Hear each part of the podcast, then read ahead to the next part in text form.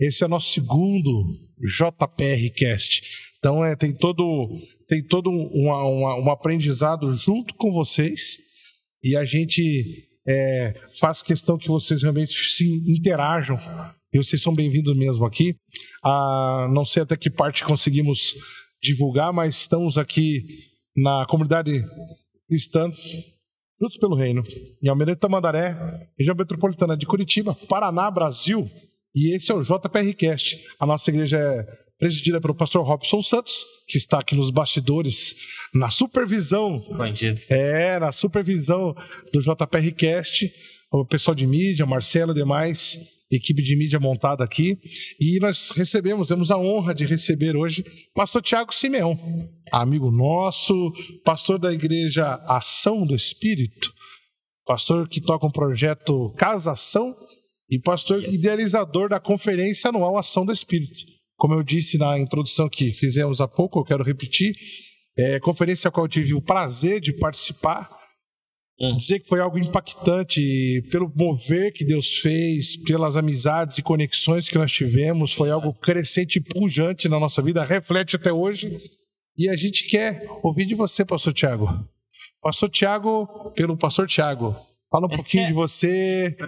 É. Fala um pouquinho de você, um pouquinho da, da igreja. Se apresenta, Tiago. Verdade. É, então, primeiro prazer aqui, obrigado pelo convite, ah, pastor agradeço. Anderson, pastor Robson, pessoal aí, tem recebido sempre a gente aqui na nossa casa, sempre muito bem, né? A gente é até constrangido às vezes, como a gente é recebido aqui. E eu fico feliz pelo convite para poder falar de algo tão importante né, para a nossa geração hoje, assim, é, de botar para fora realmente. Eu acho que uma das primeiras mensagens que eu preguei na minha vida fora da igreja local, é, eu preguei sobre missão e eu preguei falando que a África é, pode ser a esquina da sua rua, né? Uau! Então você não precisa atravessar o oceano para ser um missionário, você pode simplesmente eu fico pensando, né? Eu fiquei, eu fiquei, calculando assim: se um africano vier para o Brasil, ele atravessou e ele se torna um missionário. Se o brasileiro passa pelo oceano e vai para a África, ele se torna um missionário. Mas são pessoas igual eu tô aqui, igual ele tá lá. Se ele for na esquina da casa dele e eu for na esquina da minha, não precisa ambos viajarem, né? Não. Mas assim, enfim, tem, tem também as missões transculturais e tal, tem tudo. Como diz o pastor Robson, numa palavra que nós comentamos essa semana no evento do homem, dos homens barba de molho, o ID é onde cada cristão está. É, é tipo isso. Entendeu? Onde eu tô, a gente vai pregar o evangelho. É, mas então vamos lá, falar um pouquinho sobre mim, né? Da onde que eu vim. Primeiro, eu sou nascido em Florianópolis, cidade natal. Eu sou catarinense, você vem de Joinville. Tamo junto aí. Eu já morei em Joinville também. Oh, cidade boa. Então, né? Então tamo junto aí também, somos tudo Catarina. Casado. É, casado. Sábado agora faz 11 anos, se alguém quiser fazer o Pix. 11 anos de casado. Não, né, cara? Tem que comer Não, é isso aí. E então sábado tem, coisa boa. Mas é aniversário do meu filho amanhã, então vai ter festa sábado também. Então, oh. foi nascer justamente no nosso aniversário de, de 9 anos, né? Então vou fazer 11 anos, ele vai fazer dois isso, 9 anos, a gente passou na maternidade junto com ele, nascendo. Festa. Foi legal. Que bom. É... Vamos lá. Eu, então, nasci em Florianópolis, depois vim morar em Curitiba, morei em outras cidades, mas daí vim morar em Curitiba para cá com 14 anos. E desde os meus 14 anos, pastor, foi quando eu comecei a participar de eventos sobre avivamento, e naquela época ali dos anos 2000, 2001, 2002, 2003. Você nasceu, já nasceu num lar cristão? Já era? Sim, eu sou a quarta ou a quinta geração, se não me engano, da minha família de cristão. Ah, tá. Aceitei Jesus, eu, a gente estava conversando agora há pouco, né? E eu estava pensando quando foi que eu aceitei Jesus, porque normalmente quem nasce no lar cristão não sabe quando foi que se converteu. Mas eu me lembro de uma ocasião, quando eu tinha 5 anos de idade, eu não sei, meu pai está aqui, mas ele vai lembrar talvez, eu estava escutando Bozo em casa. É, lembra do Palhaço Bozo? Vovó Mafalda? Não, não lembro. Não sou Cara, tão, eu não sou tão antigo assim. Claro que eu lembro. É. Dá uma bitoca no meu nariz. Tava, tava tocando a alegria está no meu, a alegria está no coração, cara. Eu lembro da fitinha assim. E eu aceitei Jesus ali, cara. É, eu lembro. Mas você tá falando no Bozo quando o Arlindo Barreto, testemunho do Bozo, ou o Bozo, Bozo Palhaço? O Bozo Palhaço, que daí ele começou a cantar, né? Ele se converteu. Arlindo Barreto. isso. Isso, isso. E aí ele tinha, a gente tinha a fitinha lá, Alegria está no coração. É, bem Quem já conhece Jesus, e eu aceitei, eu me lembro da cena de eu aceitando Jesus com 5 anos. Uau. E aí ali, depois passou o tempo, e, e ali em 2003 eu vim morar em Curitiba já participando daí do, dos eventos né, de avivamento, Fogo e Glória, todas essas coisas assim. Gregório McNutt na época, David Killan, Cirilo, Dan Duque, essa galera toda. Assim, Só uma rapaziada. tipo. Fervendo no Evangelho. Com o Brasil, né? Sim. E eu tava lá no meio, cara. Adolescente para juventude adolescente, queimando ali. 14 anos. 14 para 15 anos eu falei, Jesus, o senhor vai fazer avivamento, eu quero estar junto nesse negócio e tal, e eu vou estar tá junto, eu vou estar tá junto. E ali eu recebi uma palavra, eu lembro até hoje, assim, é, 14 anos, eu estava sentado ouvindo o Gregório pregar. Ah, eu não tive essa oportunidade, é. o prazer de vê-lo pessoalmente só vídeo. Em 2003 e vi outras vezes, e na nossa primeira conferência, que depois eu falo, em 2016, ele estava participando, assim. Uau. Mas enfim, foi algo... É, é, depois eu conto. E eu lembro que eu estava sentado, cara, ali no, no culto, ouvindo o Gregório pregar, e tinha uma plaquinha escrito Geração de Benjamim.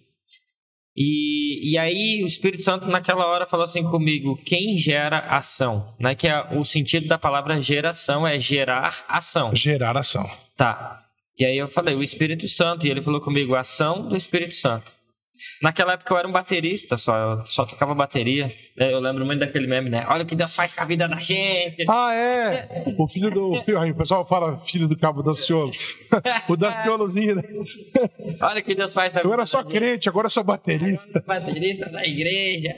E eu era baterista da igreja, cara. E aí eu, Deus falou comigo. É, desse negócio eu fiquei com, com aquilo na cabeça, ação do Espírito Santo, ele que gera ação e tal. Ou seja, tudo que você vive hoje, o nome, Deus já te colocou uma chama no coração com 14 anos de idade. 20 anos atrás, praticamente, né? Nós estamos quase em 2023. É, é. A 2003 ele falou comigo isso, em Caramba, outubro de 2003. 19 anos passados. Então, assim, é... eu lembro que daí naquele dia eu fiquei com aquilo na cabeça.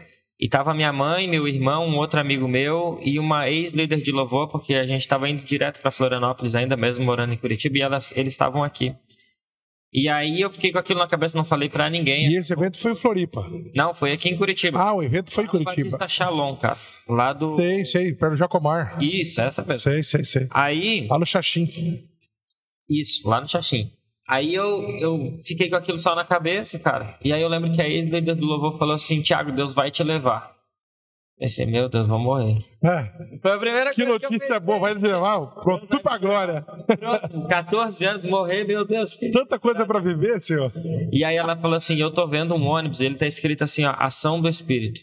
Uau. Só que aquilo eu tinha acabado de receber lá na frente, era como se fosse muito grande, né? Você conhece a Batista? Não fui, mas eu, eu já passei lá, eu sei a dimensão do ambiente. Na frente, e elas, a minha mãe e essa minha ex-doida do avô estavam lá atrás e eu não Nem ouviu o que ela assim? Não, porque eu não falei para ninguém, aquilo só ficou só na minha mente. E tinha acabado de receber foi também. no meio do culto, então eu não falei para ninguém. Sim, sim. O culto foi encontrar elas e elas falaram isso. Uau. E se passaram anos, assim, eu lembro que durante um período da minha vida eu esqueci, né, a respeito da ação do Espírito, eu decidi, isso é, isso é importante dizer, tá? Pessoal que tem um chamado aí. Às isso é vezes é você escolhe esquecer o chamado que Deus deu na tua vida. Uau. Eu, eu decidi, eu escolhi não viver a ação do Espírito. Eu sabia que Deus tinha me chamado e eu decidi não viver. Uau. Eu falei, não, eu quero trabalhar, me formar, ter minha profissão, Deus, se eu quiser, eu te sirvo no final de semana. Se fizer essa opção na hora. Fizer essa opção. Não, depois de muito tempo. Eu decidi esquecer. Eu comecei a namorar com a Gil. Colocou outras prioridades e não focou naquilo. Eu servia dentro da igreja, continuei servindo dentro da igreja, mas eu falei assim: não, mas eu não quero esse negócio de ministério em tempo integral, não quero esse negócio. Você não se imaginava, não se via nisso? Não, não queria. Mas por opção ou por alguma escola falei, de outros que você viu que você não, não quer isso para mim? eu não quero mais é, esse negócio não é para mim, Uau. eu vou ter minha profissão, tanto que me formei em administração. Ah, você chegou para faculdade, fez facul? Me formei em administração. Uau. E aí trabalhei na área, meu último emprego era controle financeiro da, da PUC, trabalhava nos hospitais. Trabalhou na PUC, legal. Então assim, em 2013 eu saí 2010 eu comecei a ter crises de depressão e de pânico. Em 2011 eu casei no meio da, da, das minhas crises. Em 2012 eu não aguentei mais, eu tive que pedir para sair do ministério de onde eu estava, de tamanha pressão. Em 2012, no meio de uma crise minha, chorando em casa junto com a Gil, falando o que, que a gente vai fazer da nossa vida não, não tem mais sentido e tal, as coisas. E... Vocês nem eram pastores, não tinham. Não, não, não, não eu era líder tipo, de bastante área dentro da igreja, mas não era pastor. Uau. E Deus me falou: Você se lembra da ação do Espírito? Para você ter ideia de quanto eu tinha apagado isso da minha mente. Quantos anos depois? Doze anos depois? É, dez anos depois. Dez anos depois, é. Deus me falou: Você lembra da ação do Espírito? E eu. Você jogou numa gavetinha e deixou lá. E é por isso que eu falo, às vezes Deus cria umas crises dentro de nós para te fazer lembrar daquilo que Ele te chamou para fazer. Dentro dessa fala que você está aí, permita uma, uma pausa um pouco. Eu estava na semana vendo, vendo no, no, Instagram um, um Reels do pastor Jackson Antônio, que está na Catedral de Londres, e ele tava, o vídeo deve ser um pouco antigo, ele estava comentando sobre quando o WhatsApp liberou os tiques azuisinhos para você identificar quando a pessoa recebe a mensagem ou ouve o teu áudio, né? E ele fala assim, de, de como, a, como a, gente é imediatista e a gente olha o azulzinho, o, a pessoa recebeu dois pauzinhos, azulzinho, ela está ouvindo, azul completo, ela já ouviu e se fica, poxa, passou dois minutos, ela não me respondeu. Hum.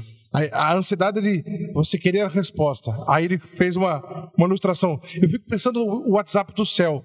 Deus olhando para assim, nossa, faz 30 anos que eu já falei e ele esqueceu, não me respondeu até agora o chamado. Olha só Uau. que massa isso que você está falando. Eu já vou voltar na minha história, mas em 2013, quando eu saí do meu trabalho formal, né, que eu comecei então, a, então beleza, Deus, é isso que o senhor quer, eu vou, eu vou me entregar aqui. É, em 2013 eu comecei a escrever meu primeiro livro, eu tinha 24 anos. Uau. E foi o livro que eu escrevi, Ouvir e Obedecer. E aí entra no que você está falando. Eu não ia nem comentar do livro, mas já que você falou isso, eu vou falar. É uma das perguntas que eu te fazer para frente, com certeza, é ser livros. É, é, a palavra ouvir... Além de pastor, é escritor. a palavra ouvir e obedecer, no hebraico, é a mesma palavra, chamar. Então, todas as vezes, e é isso que o povo de Israel entende, o povo judeu, todas as vezes que Deus fala, ele entende que o povo vai obedecer. Nós tropicalizamos para a tradução do português ouvir e obedecer como distintos, distintas. E o povo, o povo hebreu não. Chamar é que eu já estou ouvindo, isso automaticamente já vira um comando de obediência. Exatamente. Então, para eles é a mesma palavra. Chamar. Chamar. Para nós, não eu ouvi em 2003 e eu comecei a viver um processo sim de avivamento. Eu não estou falando que não em 2003, mas eu decidi, escolhi, falei não, eu não vou viver assim desse jeito que eu estava pensando. Deixou no banho-maria? Deixei. Tanto que daí, né, voltando ali na história, né, 2012, eu nesse ambiente com a Gil dentro de casa chorando e tal, e Deus lembrando sobre a ação do Espírito, eu comecei a namorar com a Gil em 2006 de 2006 a 2012, a gente já estava casado, ela ouviu poucas vezes o que era ação do Espírito, porque eu tinha decidido não mais falar sobre isso. Engavetou mesmo. Mesmo. Aí quando Deus me lembrou da ação do Espírito, eu pensei, tá, e agora, o que, que eu faço? Como é que vai nascer alguma coisa daqui e tal, né? Tá, mas a, agora, agora a pergunta... Um escritor, um cara formado, um cara acadêmico, que lembrou da palavra que recebeu lá com 13. Como foi acessar os arquivos da mente assim? Como é que foi que o senhor liberou isso para mim? É, eu que foi suscitar a história de novo? Eu sempre tive muito fresco. E aí eu comecei a escrever aquilo que Deus tinha falado naquele dia. Tanto que eu tenho esse arquivo até hoje no meu computador. Uau. Eu tenho escrito a história de como foi que eu recebi e tal. Eu passei aquilo. Fiz uma redação, uma dissertação. Isso, uma, uma redação do que aconteceu daquele dia. Eu sempre me lembrei. Só que eu decidi esquecer. Entendeu? Era uma escolha minha. Não, não quero viver esse negócio. E tanto que o nome e a reação do Espírito eu não queria usar de jeito nenhum. Porque é, é, quando Deus falou, e daí em 2012 que a gente entrou, eu entrei nessa crise, aí comecei a passar para Gilda, já estava casado, daí era um negócio que era nós agora.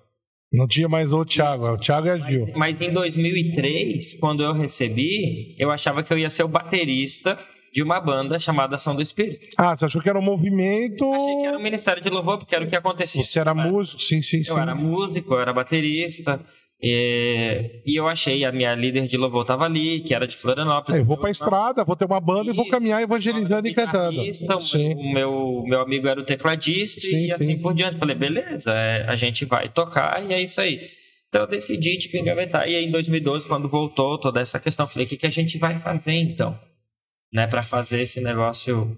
Em resumo, essa crise que você, você se instalou onde você recebeu esse novo start da parte do Espírito Santo que te incomodou, era, era, era, era a crise muito parecida com o que você viveu ali antes, naquela época de pânico e Eu tava em tudo. de pânico. Uau! 2010. Mas aquele de se trancar em casa, surtar, não querer sair. 10, 11, 12, 13, 14, eu fui. Assim, psicólogo, tratamento médico. Uau! Tomar remédio, eu não queria tomar remédio, e daí um dia eu falei, Deus, se eu quiser que eu tome remédio, você vai ter que falar comigo na Bíblia. Eu não quero ouvir.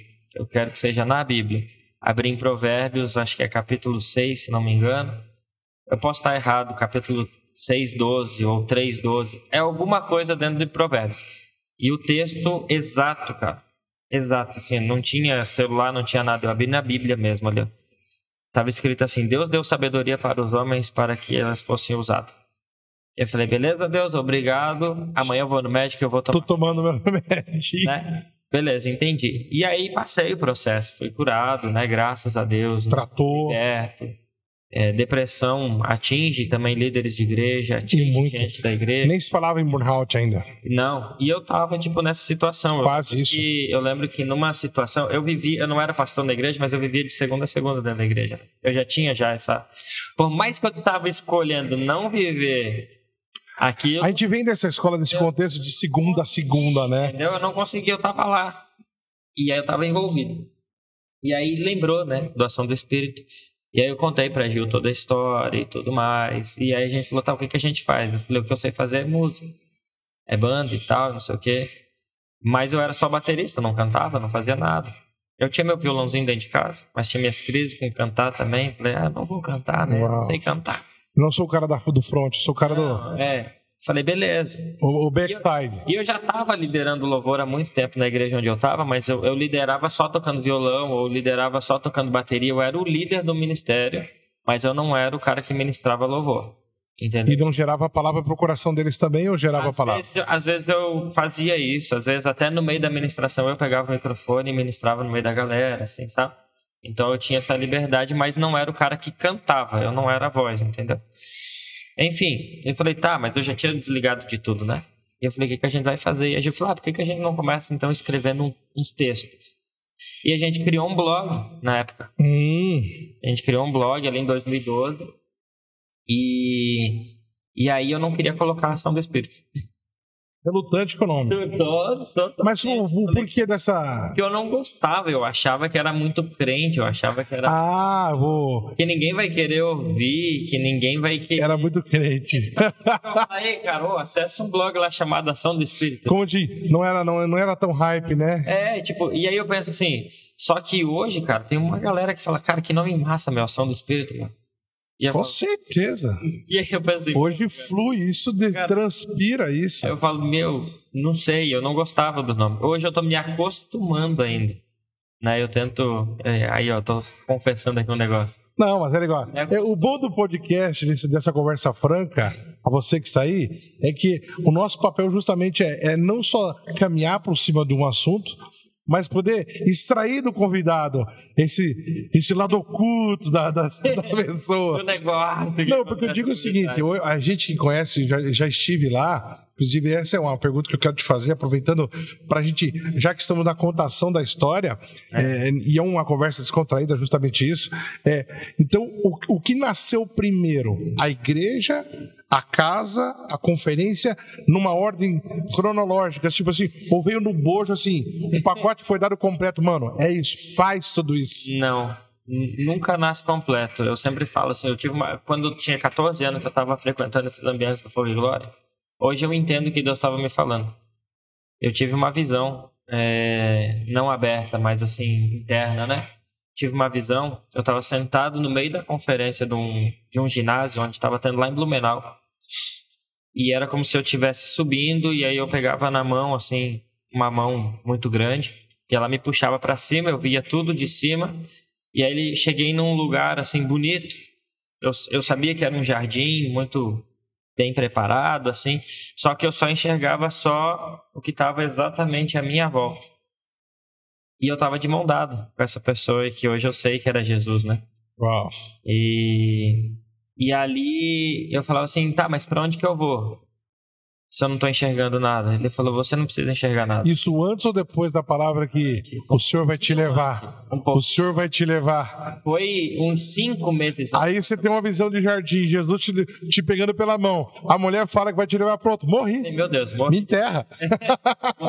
Mal sabia eu que eu estava morrendo de verdade, entendeu? Para os seus propósitos ideais pessoais e nascendo. Ali começou a, a minha morte de verdade, né? Uau. Ali que eu comecei a morrer. E eu lembro que daí essa mão falava assim: você não precisa enxergar nada. Porque você, tudo que você precisa saber está só nesse redor e saber que você está de mão dada comigo. Eu sou essa luz que ilumina em volta. Te basta. Só vai. E eu não entendi. Falei, beleza, vou levar isso aqui pro resto da minha vida. Então eu conto isso. Mas hoje eu sei. A segurança de estar de bom dada com quem já foi nesse lugar, né? Hoje, hoje até biblicamente, se, se Deus falasse para Moisés qual era o caminho que ele ia trilhar para chegar na Terra Prometida, você acha que ele ia? Não ia. Você acha que José ia? Não ia. Você ia? Não ia. Eu também não ia. Ninguém ia, ninguém iria, ninguém iria. Até, até, por exemplo, assim, com relação ao nosso projeto hoje, assim, que eu vou contar, se Deus me falasse até o quanto eu ia gastar, eu falei, não tem como eu ir, Deus. Eu não tenho um real né? Uau. Então, assim, ele, Deus vai fazendo as pegadinhas. Com Deus é justamente assim, é, o Robson usa, o pastor, confia? É, o pastor Robson muito isso assim, é, nossa visão é clarificada. Ele dá o, um ponto de destino, mas o caminhar nessa estrada Cada passo que você dá, clareia mais dois metros, mais dois e, passos, mais dois é, metros, ela não está toda na sua frente. Então, e, ela é clarificada, né? Foi essa visão que eu tive Uau. com 14 anos de idade. Sim. Só que eu não estava entendendo nada do que ele estava falando. Depois veio a palavra do ação do Espírito, e aí depois veio as outras coisas. Em 2012, entrei nessa crise. Você estava no meio do livro nesse tempo, escrevendo o livro? Não, eu não tinha nada, nada, nada, absolutamente nada. Eu sabia tocar mal e mal algumas notas de violão é, eu era baterista, então eu sabia fazer umas notas de violão. Eu não sabia escrever direito, a minha matéria ruim sempre foi português. E por ordem, você fez o livro ou fez o blog primeiro? Fiz o blog. Ah, então você estava na escrita do blog. Vamos escrever Isso, alguma coisa para blog. Cara, e assim, ó, por incrível que pareça, a gente criou um blog e, cara, começou a ter muito acesso. Uau. Assim, ninguém conhecia a gente. E o nome do blog? Ação do Espírito. Uau. não teve como fugir. Vai, teimoso, porque vai. daí a Gil falou assim: não, vamos usar a ação do Espírito mesmo. E vai ser a ação do Espírito. E a ação do Espírito nasceu ali no meio dessa crise, 2013, tipo, Sim. praticamente nasceu a ação do Espírito. Dois, final de 2012 a gente começou a escrever esse blog. Dois, janeiro de 2013 eu, eu recebi o primeiro convite da minha vida para pregar fora e para ministrar fora. Essa mensagem tem gravada no nosso canal do YouTube. Sério? Tá lá. Eu quero assistir. Que eu falei sobre a África. Eu quero assistir. Eu era um jovenzinho, cara, de 23 anos que não sabia pregar direito. Eu quero vergonha assistir. alheia. Eu né? quero assistir. E tá lá, assim, eu pregando e tal. É, eu recebi o primeiro convite em janeiro de 2013. Eu fui receber o outro convite, cara, para pregar, eu acho que uns 10 meses depois. Assim. E não na mesma igreja, em outro lugar. Não, outro lugar, assim, aleatório. Então, tipo assim, eu era o cara das agendas daquele. Se fosse depender da agenda. Era uma. E ali, cara, eu, Deus já tinha me tirado do, do, do trabalho. Em 2012 eu escrevi minha primeira música. Hoje eu tenho 25 músicas. Todas registradas, tudo no. Não, não registrei, deixei assim, bem à vontade. Não... E os seus direitos autorais, como é que faz a parte do recado, essas coisas? tanto, eu tenho uma música registrada, que não foi por mim. É o Marcelo Bonfim, líder de louvor lá da comunidade Alcance de Curitiba, num dos CDs dele, que ele acho que é dia e noite, ele tem uma música que é minha gravada lá. E aí ele gravou, eu passei, né? autoria com você ou você passou para ele? Só passei para ele, falei, ó, eu assinei, falei, beleza, você tem a liberdade e tal, não, não, não cobrei nada, só dei só para ele. A música chama. Mas o autor de registro, tá você como autor? Tá você como autor? o autor da música, tá? E você deu, você, deu os direitos para ele poder gravar? Isso. Registrar ela. Tanto que lá no, no CD dele tá meu nome, né?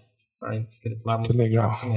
Ou seja, o, o, o adolescente fujão, o jovem fujão, casado, entendeu? Começou a cair a ficha do chamado, dono de um blog, escrevendo um livro e agora querendo juntar a galera da banda para ir pra estrada. É, daí eu tava lá.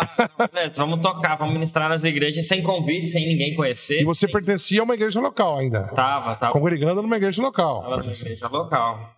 De boa ali, congregava todo domingo, sexta. Sempre, né? Porque eu não tinha agenda.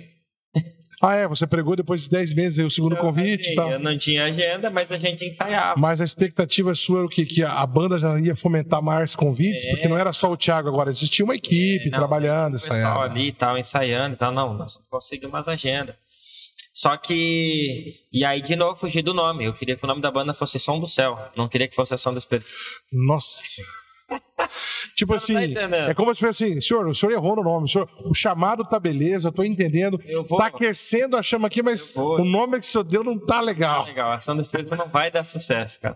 É muito crente o nome. É muito crente. E aí, beleza, daí a gente começou a banda, e aí começou a tocar fora, aí a gente começou a receber um pouquinho mais de convite, e aí em 2014... E sem trabalhar ainda.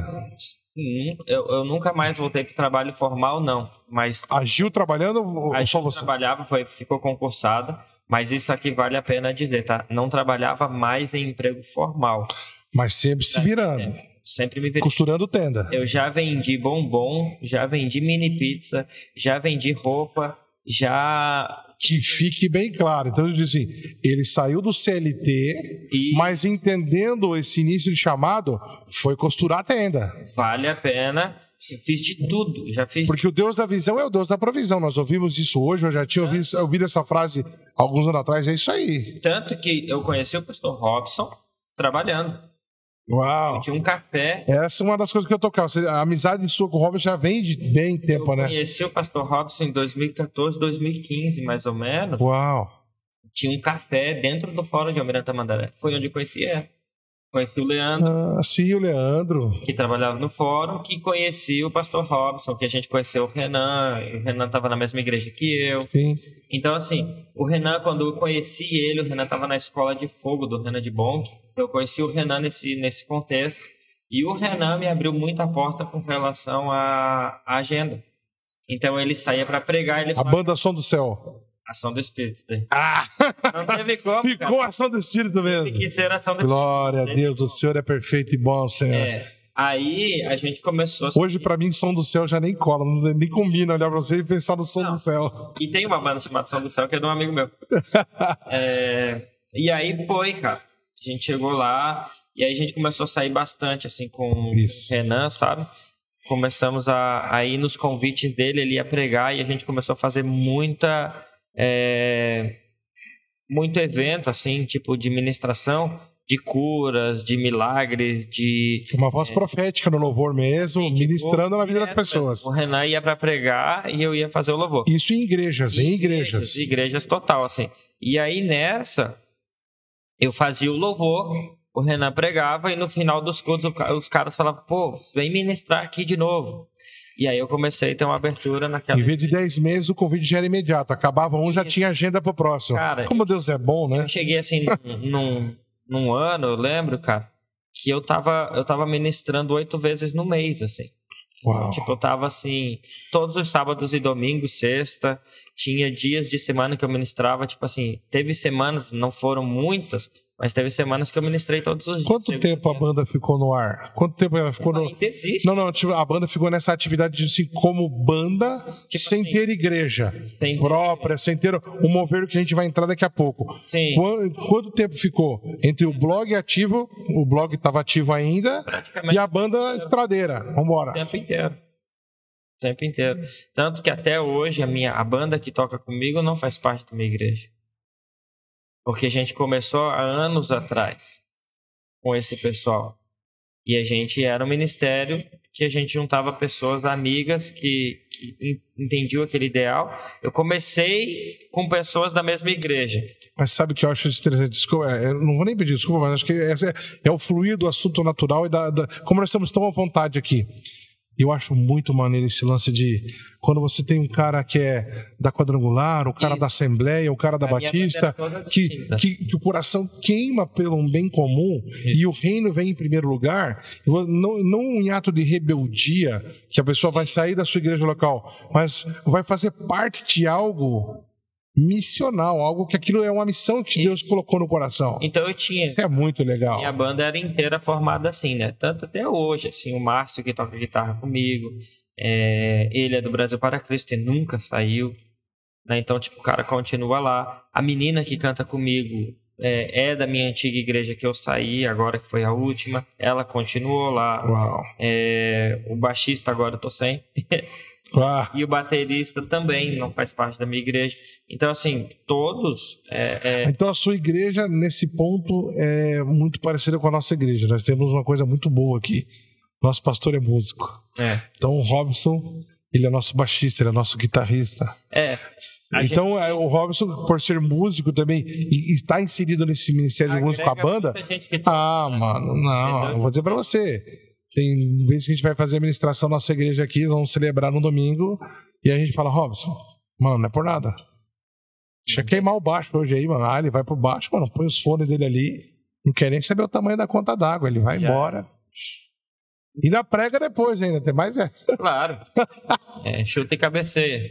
E, e que momento desse, desse tempo para a gente é, partir para a construção do, do, da, da, ação do Espírito em si, hoje, é, hoje já materializada como instituição, em que momento você entendeu de Deus, você agiu que, caramba, isso aqui não é só uma banda, isso aqui é uma igreja, é cuidar de pessoas, tem algo, Deus está fomentando aqui. É, tem uma segunda ou terceira página desse projeto que está começando a se desenrolar. Então, demorou. demorou. Em que ano foi isso? Porque em todo esse processo, ministrar fora, escrever livro, e a gente criou a marca de roupa, né, doação do espírito. Quanto tempo durou isso? Até chegar Cara, ao ponto direto, que nós estamos. Sim, direto. Eu, em dois, de 2015, 2014, 2015, 2016, 2017 eu comecei a desacelerar de novo.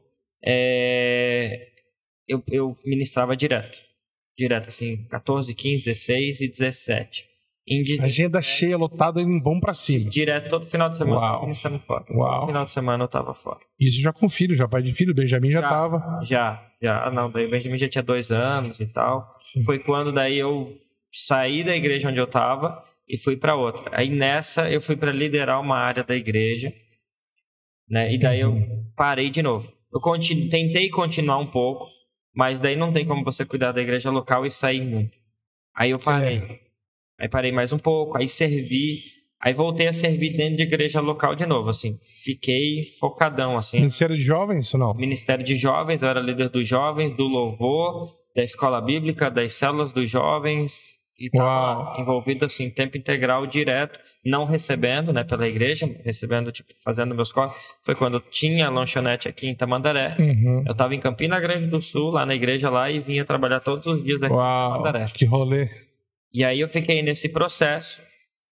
Então, o que, que aconteceu primeiro? Só para a gente entender, já que essa era a tua pergunta. Primeiro foi um blog.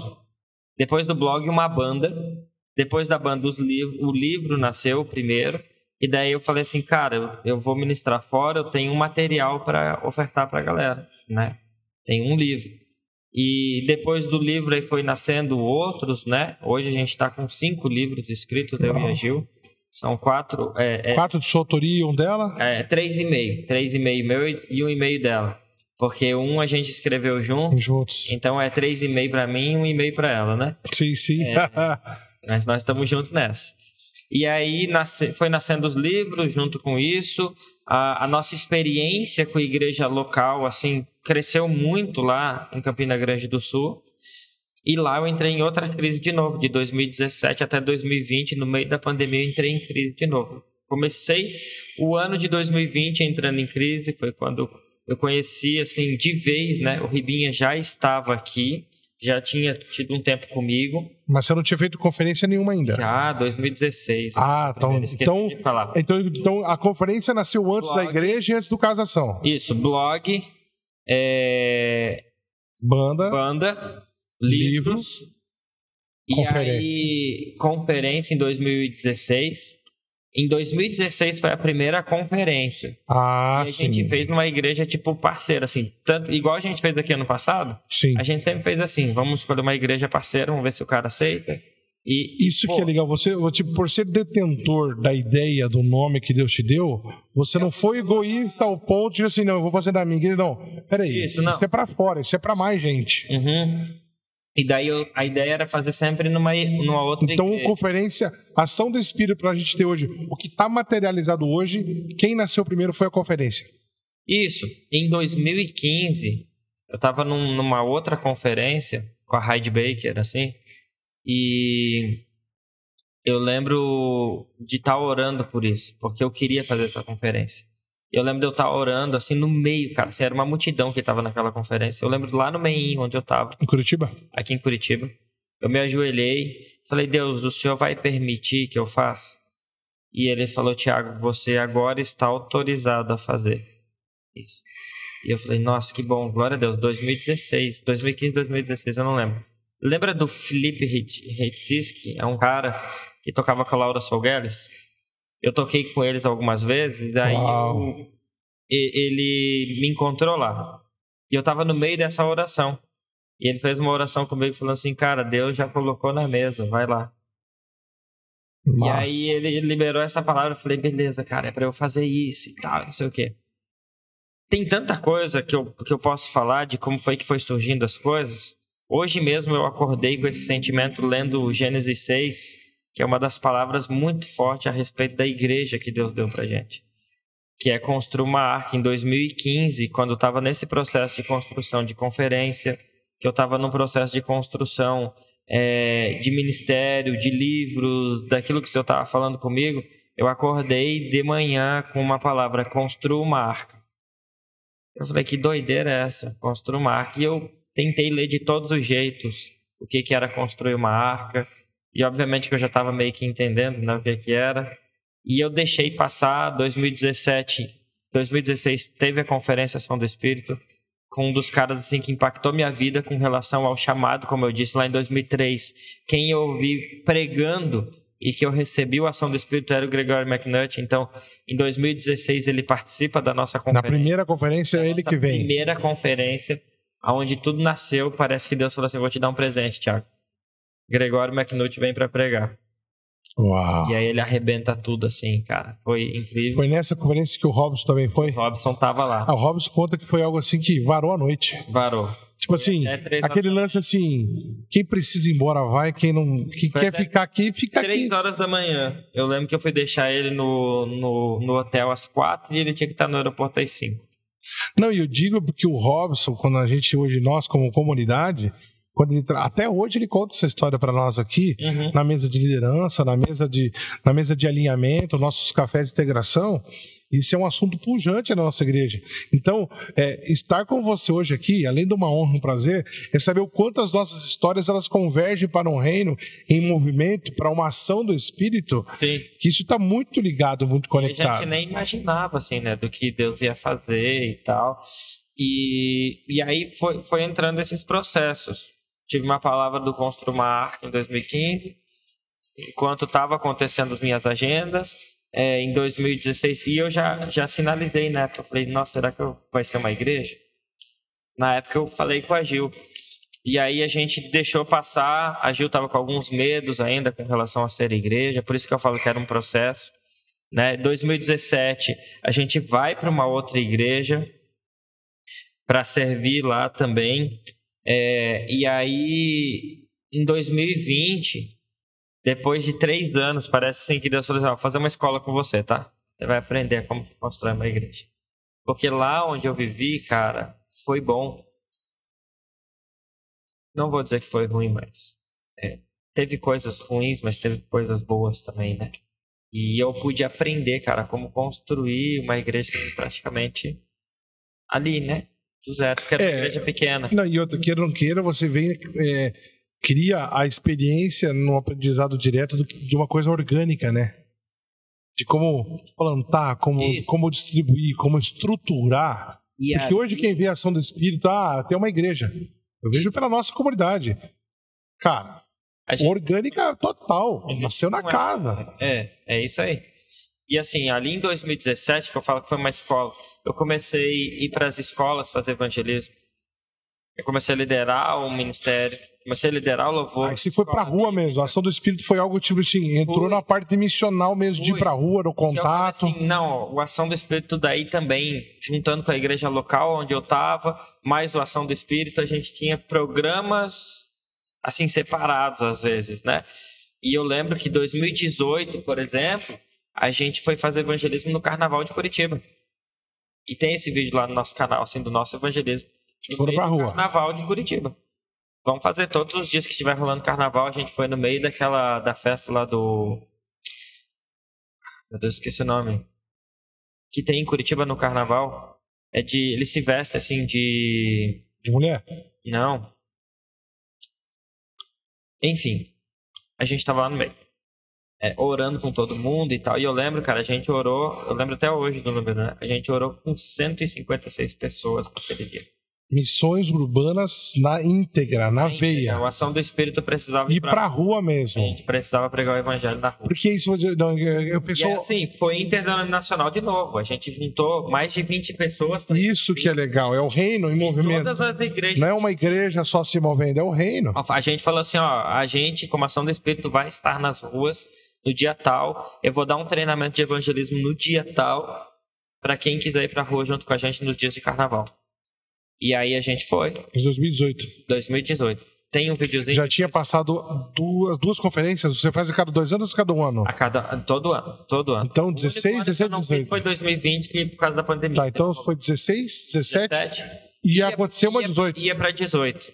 Ia pra... Já ia para a terceira conferência. Para a terceira conferência, quando a gente decidiu ir para a rua, a gente começou a fazer algumas coisas nesses movimentos e tal. Começou a trabalhar com. Ah, vamos para a rua também. Vamos ficar só na igreja. Só que em 2015, toda hora eu tenho que ir para frente e voltar, cara. Toda hora eu tenho que ir, porque para juntar as histórias. Tem uma ponta aqui que tem conecta. Um que precisa conectar. Porque em 2015, eu e a Gil, a gente estava ministrando muito nas igrejas e a gente falou assim: não dá só para ministrar. A gente precisa fazer algo diferente.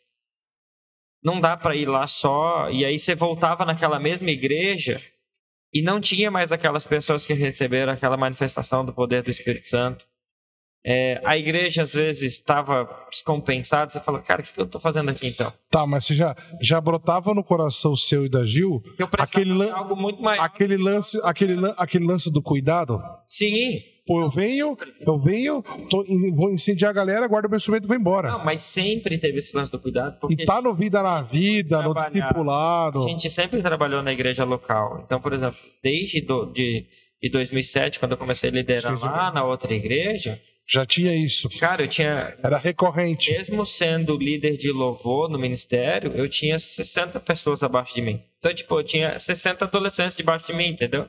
Era bastante gente. Então, eu sempre tive esse cuidado, assim, né? Sempre teve essa, essa questão. Em 2015, quando a gente começou com essas agendas fora, vamos ministrar, vamos ministrar, vamos, vamos, vamos, mas a gente precisa fazer algo muito maior. E aí a gente falou, tá, o que, que a gente pode fazer? Tá, além de ministrar, então a gente poderia talvez sempre chegar mais cedo e dizer que a gente tem um programa para talvez é, ajudar os jovens a desenvolver eles em alguma questão profissional. A, a, a Gil é formada, é pós-graduada em gestão de pessoas também. Ah, legal. Entendeu? Então, Essa parte de humanas é muito a é dela, a praia dela. E pós-graduada em gestão de pessoas. Ela falou assim: ah, gente, quem sabe, pode servir é, na questão assim de Zumbi Walk, estão falando aqui o nome da festa. Lembrei, ó, falaram aqui, Zumbi Walk. Zumbi Walk. Nós estava lá. Obrigado, obrigado galera do chat. Isso aí. É, Conectados e antenados com o assunto, isso é bom. A gente começou então a escrever um projeto que pudesse ajudar. Tá, e como que a gente vai dar o nome desse projeto? Casa. Tá, mas casa por quê? Não sei. Vambora. É casa. E a gente deu o nome de um projeto, e o projeto inicial do Casa era ajudar pessoas profissionalmente a se encaixarem no mercado de trabalho. Só que a gente tinha um ponto de interrogação. Um, gente... um Senai da igreja, era um, um Senai na igreja. Exatamente, exatamente. Só que a gente tinha um ponto de interrogação gigantesco. aonde que a gente vai achar esses jovens? Daí a gente falou, ah, já que a gente ministra nas igrejas, e muita igreja que a gente ministra é uma igreja mais carente, então talvez eles não tenham essa, esse conhecimento todo. Ah, do meu primeiro currículo, a primeira experiência. O perfil, tipo, sabe, de, de fazer o perfil da pessoa, e a gente falou, vamos servir? Vamos. Vamos moldar essa galera. De novo, a gente tem um vídeo sobre isso também lá no, no nosso Ação do Espírito. Que legal que tá tudo documentado as fases, tem né? documentado, cara. Você Cada fase do Ação legal falando que a gente faz isso e tal. Beleza, vamos fazer isso, vamos. E o ponto de interrogação continuava, porque não eram todas as igrejas que gostariam ou teriam essa oportunidade de fazer isso com os jovens. E a gente ficou com esse ponto de interrogação, deixamos também ali de lado esse projeto Casa. Ok. Um dia eu estava numa conversa com o Chris Batiston, na casa dele. Uau. Filhos do Homem. E eu contei para ele do caso. Ele falou assim, cara, mas casa tem significado? Eu falei, não. Ele falou, cara, tem. Ele falou assim, dá um nome para cada letra aí. Ele, talvez ele não lembre disso. Eu falei, acho que com ele, uma, uma outra vez conversei com ele, acho que ele, ele lembrou assim e tal. E aí eu lembro que eu tava lá na casa dele, ele falou, tem, e eu fui para casa. E comecei a pensar, casa, casa, casa, casa. E todo mundo acha que casa hoje está referenciado a casa para os jovens morar. E não é. Casa significa centro de alinhamento social e avivamento. Uau! Que é aonde o avivamento vem, o alinhamento social precisa acontecer. Como é que é? Aonde o avivamento chega, o alinhamento social precisa acontecer. Então, se eu tenho uma igreja se tem avivamento, aqui, socialmente ela se alinha. Tem que, tem que acontecer. Isso. Cara, vou dizer para você, esse assunto foi citado não com essa ênfase de palavra que você falou, hoje pela manhã. Nós estávamos hoje pela manhã com o pastor Robson num evento de evangelismo, a, a igreja sofredora, a, a, acolher famílias do Afegão, os afeganistãos, tal, os afegãos, e foi, foi falado justamente sobre isso Uhum. Que a igreja, sendo igreja, ela tem que tocar a sociedade de uma maneira que seja socialmente é é, esclarecida. Não, não tem função nós estarmos nesse bairro aqui, São, Jardim São Venâncio, Almirante André, se a gente não tocar as pessoas em volta. É isso aí. É, é, foi, foi, até o Marciano da Alcance estava lá, ele colocou justamente isso. Ser relevante é quando as pessoas do seu entorno que não fazem parte ainda da sua comunidade sentem a sua falta quando você não está. Exatamente. Nós aqui, aonde nós estamos hoje aqui, a Associação de Moradores do nosso bairro aqui tem como um integrante do grupo ativamente o pastor Robson. Claro. Ações do bairro hoje o pastor Robson é tido como assim, uma voz de conselho, uma voz que delibera alguma coisa. Claro. Então, a, a comunidade aqui, a gente está para mudar de prédio, hoje nós estamos num lugar, nós estamos para mudar de, de, endereço, que é próximo aqui, mas os vizinhos do entorno já assim, pô, vocês vão embora. A gente é vai isso. embora, a gente vai um pouquinho mais para baixo. É. Mas é ser relevante mas nesse tem, ponto. tem que ter esse, esse negócio. E aí, assim, quando eu falo que daí eu entrei em crise de novo, foi e eu falo, as crises são para te tirar de um lugar e te reposicionar se você positivo. Às vezes você precisa de um empurrão, né, de Deus. Vamos repetir centro de centro de alinhamento social e avivamento. e avivamento. Dá certinho, ó. C de casa, alinhamento, social S, avivamento A. Tá aí. Centro de alinhamento social e avivamento. Projeto Casa.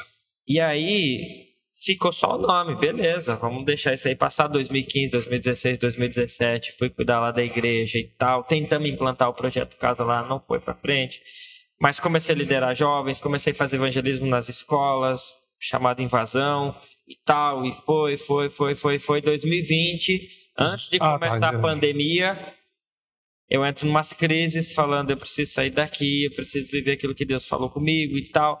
Porque Deus já estava começando a chacoalhar, não, a gente precisa abrir o projeto social. Cara, já, já, tava, já tinha vivido quatro conferências, 16, quatro, 17, 18, 19. 19. E já ia viver a quinta 2020, mas pandemia. Rolou, entrou a pandemia. E aí, cara, eu entrei em crise porque, não, eu tenho certeza, eu preciso sair daqui e tal, Deus vai te empurrando, né?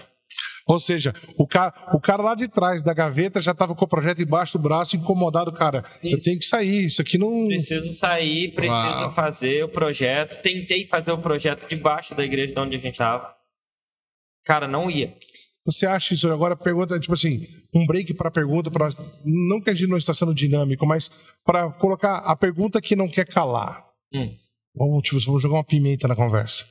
Você acha que em missões urbanas hoje, dentro das nossas comunidades, atualmente, o apoio da igreja local, quando se levanta um mover dentro da igreja, que muitas vezes o que a gente percebe, é, vamos costurar essa ideia, são pastores e líderes desconexos com essa visão de reino, ou já se acomodaram e sossegaram na posição que estão e não veem essa necessidade, mas hoje nós vemos uma juventude tão pujante, tão acesa nisso, adolescentes de 14 anos participando de conferências, voltando, infla... voltando inflamados para o seu lugar, tipo assim, não precisa ser algo do tamanho do que eu fui, mas nós precisamos fazer alguma coisa, porque a gente conheceu algo. Acabei de vir da sala de oração lá da minha igreja e botei a mão em cima do menino lá de 14 anos da minha igreja, falando, cara, você vai ser o evangelista, a tua escola precisa ouvir de Jesus e você vai ser a boca lá. Entendeu? A gente precisa dizer é você vai. Então, vai. Eu, dentro da pergunta que eu falo para a gente poder cutucar um pouquinho nisso aí, para que a gente possa costurar essa, essa ênfase das missões, missão, missões urbanas, você acha que hoje há uma liderança sossegada, desconectada, por causa de quê? Medo, covardia, ou pessoas que ainda está na gaveta chama do primeiro amor lá atrás? E vem uma galera queimando para fazer isso e o peso da, da denominação do prédio recai em cima, a gente fica tendo pessoas frustradas na igreja, uhum. embora hoje nós tenhamos a todo mundo tem uma televisão na mão hoje que é o celular. Sim. Hoje você vê igrejas que às vezes o cara tá na igreja muito sem expressão às vezes, mas você vai na rede social do cara, o cara já tá queimando uma palavra, o cara já tá ali. É, a gente tem que entender que tem que tirar do fato que a missão urbana ela é só de uma maneira. Talvez a gente, é uma multiforme aí, né? a igreja não esteja preparada para a maneira como ela vai ser feita. Às vezes o cara tem uma palavra, talvez ele não saiba passar para o líder dele. É, tem esses, essas, esses dois problemas, né? De não conseguir repassar o que eu quero fazer e também o líder não conseguir reconhecer aquilo como uma missão. Tá, mas agora vem a pergunta mais digamos assim, o cara, o cara mais petulante. É a galera que está queimando nisso, que não, não encontrou em Cristo a linguagem para atingir o coração do líder, ou é o líder que, naquele ciúme de Saul, traz todo mundo para perto para matar aqui dentro para os caras não crescer? Vamos lá agora, então, para uma resposta. Você se lascou agora, eu quero que você se. Porque justamente é. isso. Porque, tipo assim, eu digo porque a nossa igreja é uma igreja que nasce, ela, ela, ela veio organicamente até aqui, assim como você contou a história. Só que nós temos hoje, não é, não é, não é, não é jogar brasa para o nosso assado, mas é tipo assim: hoje nós temos tanta, é, tanta liberdade e é tão deliberado as frentes de trabalho nos ministérios que não é insubordinação, é liberdade de queimar naquilo que nós estamos alinhando com a palavra pastoral que Deus já deu. Uhum. Então a minha pergunta é justamente isso: é a galera que está queimando com isso e não está sabendo se conectar com o seu líder, porque às vezes o cara queima lá fora. Agora é para nós, igreja local, tá? Isso aí. O cara vem, ferve lá fora, participa de 50 conferências, queima lá. Mas não traz uma brasa do que ele acende lá aqui para dentro. Aí a culpa é do pastor que não dá oportunidade, a culpa é da igreja que não investe. Pô, mano, mas se tem receita nova, você tem. Abre a receita, vamos, vamos, vamos costurar, ter um tempo é, de mesa junto. aberta para isso, não tem por que dar errado, né? É. Mas assim, é, eu vejo hoje Deus fazendo algo novo, de novo. Isso é um fato. É, Deus não está fazendo a mesma coisa que ele fez há 20 anos atrás, quando me chamou do jeito que ele fez. Há um mover diferente. Tem. Isso é, isso é nítido. Esse vinho novo que está vindo agora. E a gente precisa entender esse tempo que Deus está fazendo a gente viver. E se você não abrir tua mente, cara, para viver esse novo de Deus, você vai matar muita gente, sim. Né? E, é, nós estamos experimentando isso aqui. Tomara algo... que se levante Davis, que tenham a oportunidade de matar Saul, mas diz: Eu não vou desonrar aquele Uau. que Deus levantou. Ele tem a oportunidade, ele vai e corta a capa de Saul e diz: Olha, eu tive a oportunidade de te matar, mas você ainda é o rei. Né? E eu não tenho coragem de fazer isso. Então, assim, que essa geração tenha é, entendimento de como receber esse novo. É, porque tem gente que acha que Transmitir, é. Davi vem pra mesa, recebe um som, assume o trono no outro dia. Não. Ele, ele, acha que ele é o cara que. É, tem um tempo de maturar o processo. Exatamente. Eu vejo isso acontecendo com a minha vida. Em 2003 eu recebi o ação do Espírito e eu tô vivendo 20 anos depois aquilo que eu creio que é o começo daquilo que Deus me chamou para fazer. Uau. 20 anos depois. E na intensidade do que está acontecendo agora, tipo assim, como, como, como, que, o que passa na cabeça do pastor Tiago hoje? O pastor tem um rebanho, um, projetos, livros, pai, é, é um filho, é esposo, é tudo isso que a gente está construindo aqui. Como você enxerga hoje, sabendo que isso é só o começo de algo muito grandioso que está para vir, que a gente não tem como dimensionar?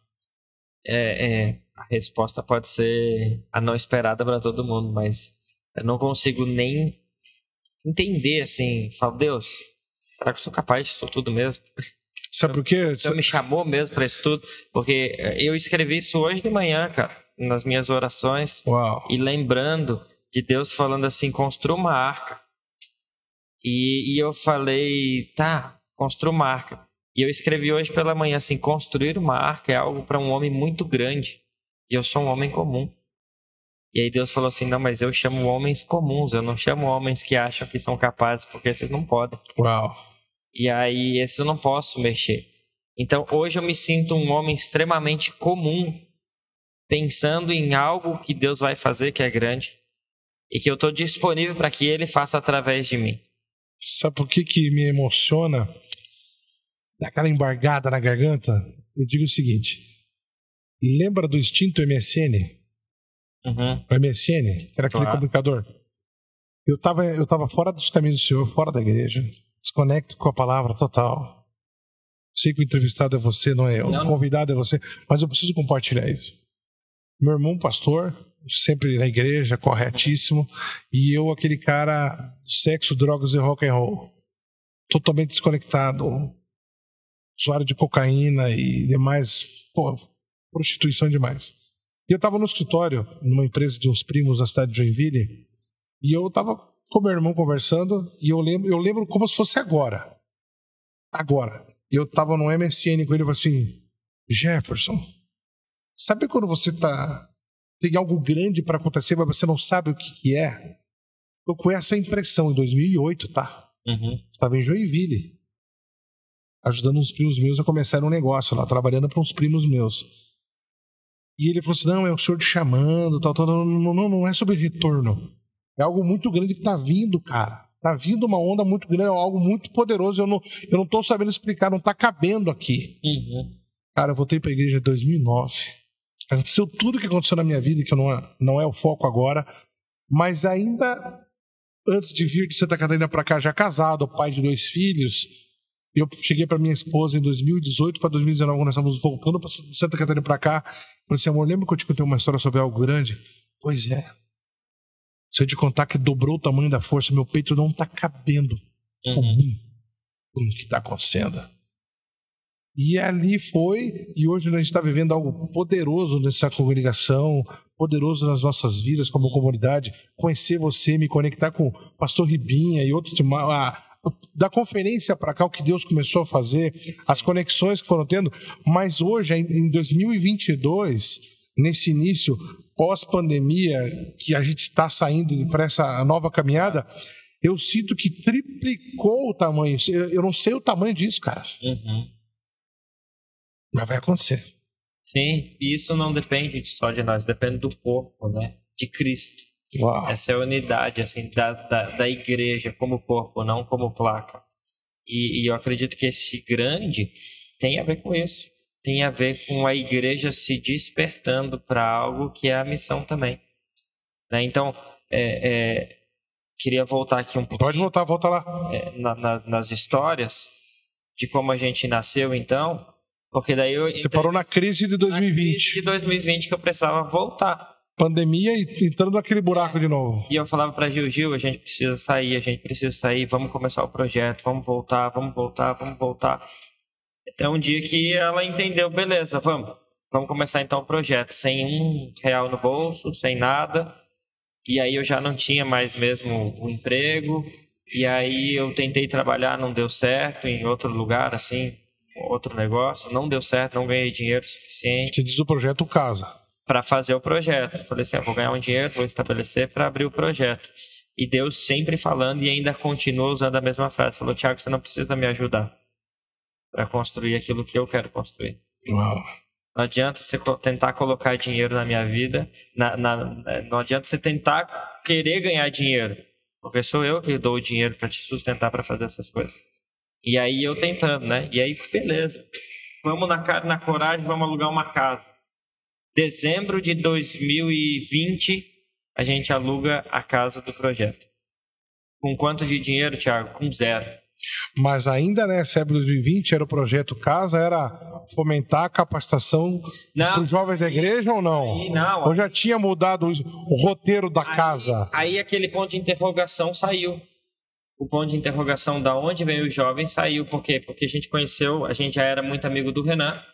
E o Renan tinha uma casa lá em, no Rio Grande do Sul, a família Atos 29, que a gente é parceiro até hoje. Né? Então eu e o Renan, falei, Renan, saí da, da, do lugar onde eu estava, voltei para Curitiba. E aí, no dia do meu aniversário, falei: Renan, eu tô pegando meu carro, sem dinheiro, sem nada. Vambora, na fé, na cara na coragem. É, com um filho de, de cinco meses. Peguei o meu carro e a gente foi até Porto Alegre, cara. Vamos até Uau. Porto Alegre, vamos conhecer o que vocês estão fazendo aí e a gente vai fazer aqui também. Eu já estava já com essa ideia. Comecei de uma velocidade que eu não consigo entender até E para o nosso público entender, o CASA, que era algo para capacitação, a capacitação profissional da galera da igreja, o jovem sem oportunidade iniciando, de igrejas mais carentes, virou o quê? Virou, virou casa do quê? Uma república que atende jovens que saem das casas lares com 18 anos. Então, hoje, aquele nós... orfanato não tem, chegou no limite da idade, não tem espaço não mais. Tem mais, ele vai ser mandado para fora e a gente recebe esses jovens hoje como república, como casa. Então a gente foi lá para conhecer e aí a gente foi, alugou a casa, a gente saiu de lá em setembro e a gente falou assim, ó, em dezembro a gente vai alugar uma casa. Cara, dia 10 de dezembro eu paguei o primeiro aluguel dessa casa. Uau, que é onde o projeto está hoje. Que é onde o projeto está hoje. Com que dinheiro ninguém sabe até hoje, a gente não sabe explicar. Nós temos um custo aí anual, cara, gigantesco para manter o projeto. É, que até hoje, que nem eu falei, né? Se Deus tivesse me falado quanto custaria para manter um projeto social desse. Estava na gaveta São do Espírito não, até cara, hoje. Não tinha aberto nem a pau. Não, sem chance. Talvez eu vou falar aqui um número aqui que vai assustar vocês, né? Mas não é para dizer. Mas assim. Hum, se puder mensurar, pode mensurar. A gente gasta mais ou menos aí no ano que passou, a gente está um ano e meio funcionando, a gente já gastou em torno de uns 100 mil reais. Uau! Então, assim, não é barata a estrutura, cara. Para algumas pessoas falam assim, não, cara, você não investiu isso na tua família, nisso, naquilo outro. Daí eu lembro que quando eu abri o projeto da casa, meus pais estavam morando em Florianópolis e a casa deles estava vazia e eu fui morar na casa deles, de favor. Botei minha, meus móveis inteiros num, num quarto e morei na casa deles, assim, sabe? E aí eu fiquei morando ali durante um ano na casa deles. Para poder é, é, conseguir ter mais dinheiro para abrir o projeto para conseguir alugar um espaço onde eu pudesse então é, ter o projeto, porque eu não tinha dinheiro para alugar uma casa para mim morar. E aí todo mundo ficava falando, pô, você tem uma casa alugada para os outros desse tamanho, mas você mora na casa do teu pai. Não, é, é, é esse e ponto da, da, de missões urbanas que as pessoas não entendem. É, e daí, não é sobre tipo comprar uma passagem para a África, é, isso é missão. E daí, assim, é, dificulta em você receber ofertas. Hoje, nossos maiores ofertantes não são igreja infelizmente. Uau. Né? E, e a nossa igreja nasceu nesse contexto. Porque daí eu comecei, um dos pilares da nossa casa, do projeto social, é a questão da, da, da fé. E a gente falou, nós vamos pregar para eles lá dentro. A gente começou a fazer uma célulazinha com eles, todas as quintas-feiras. E dessa célula com eles nas quintas, a gente começou a fazer uma célula online. Com as professoras que a Gil dava aula junto na escola. Sim, sim. Começaram a participar da nossa célula online. E aí algumas outras pessoas viram o que a gente estava fazendo, aí conheceram o projeto, falaram: ah, nós vamos doar um negócio aí para vocês, umas roupas e tal, vocês fazerem. Não, mas como chega, chega, chega a ser até um pouco irônico, né? Em meio à pandemia, igrejas fechando, você nascendo o projeto. Cara, eu nasci. Isso que era a maior loucura, cara. Cara, tá eu... todo mundo fechando, indo para um formato que é, não dá para existir e coabitar como igreja, todo mundo correndo atrás de como vamos subsistir agora como e o projeto nascendo do zero. Cara, como que a gente ia ter dinheiro? Todo mundo recuando, falando que a economia. É agora que os caras não vão dar nada, os caras vão guardar dinheiro para si. Tipo assim, ninguém vai doar nada, ninguém vai ter nada e tal. Eu não tinha dinheiro nenhum. E aí o cara que alugou a casa para nós, ele é um pastor também, ele Falei, ó, eu não tenho dinheiro, mas eu vou pagar todo mês, ok? Você acredita em mim? Assinei um contrato com ele, ele acreditava, e beleza, a gente começou o projeto assim, cara, e alugamos essa casa. E aí precisava pintar a casa e tal, e reformar cada casa que a gente alugou tava assim, desculpa aí se o pastor alguma hora for ouvir isso, mas estava destruído. E a gente teve que reformar tudo, desde pintura. E a gente foi ganhando, cara. Ah, vou pintar a casa para você, cara. Não, eu tive lá. Eu, e aí... Lógico, não, hoje é bem diferente do que quando você nossa, entrou.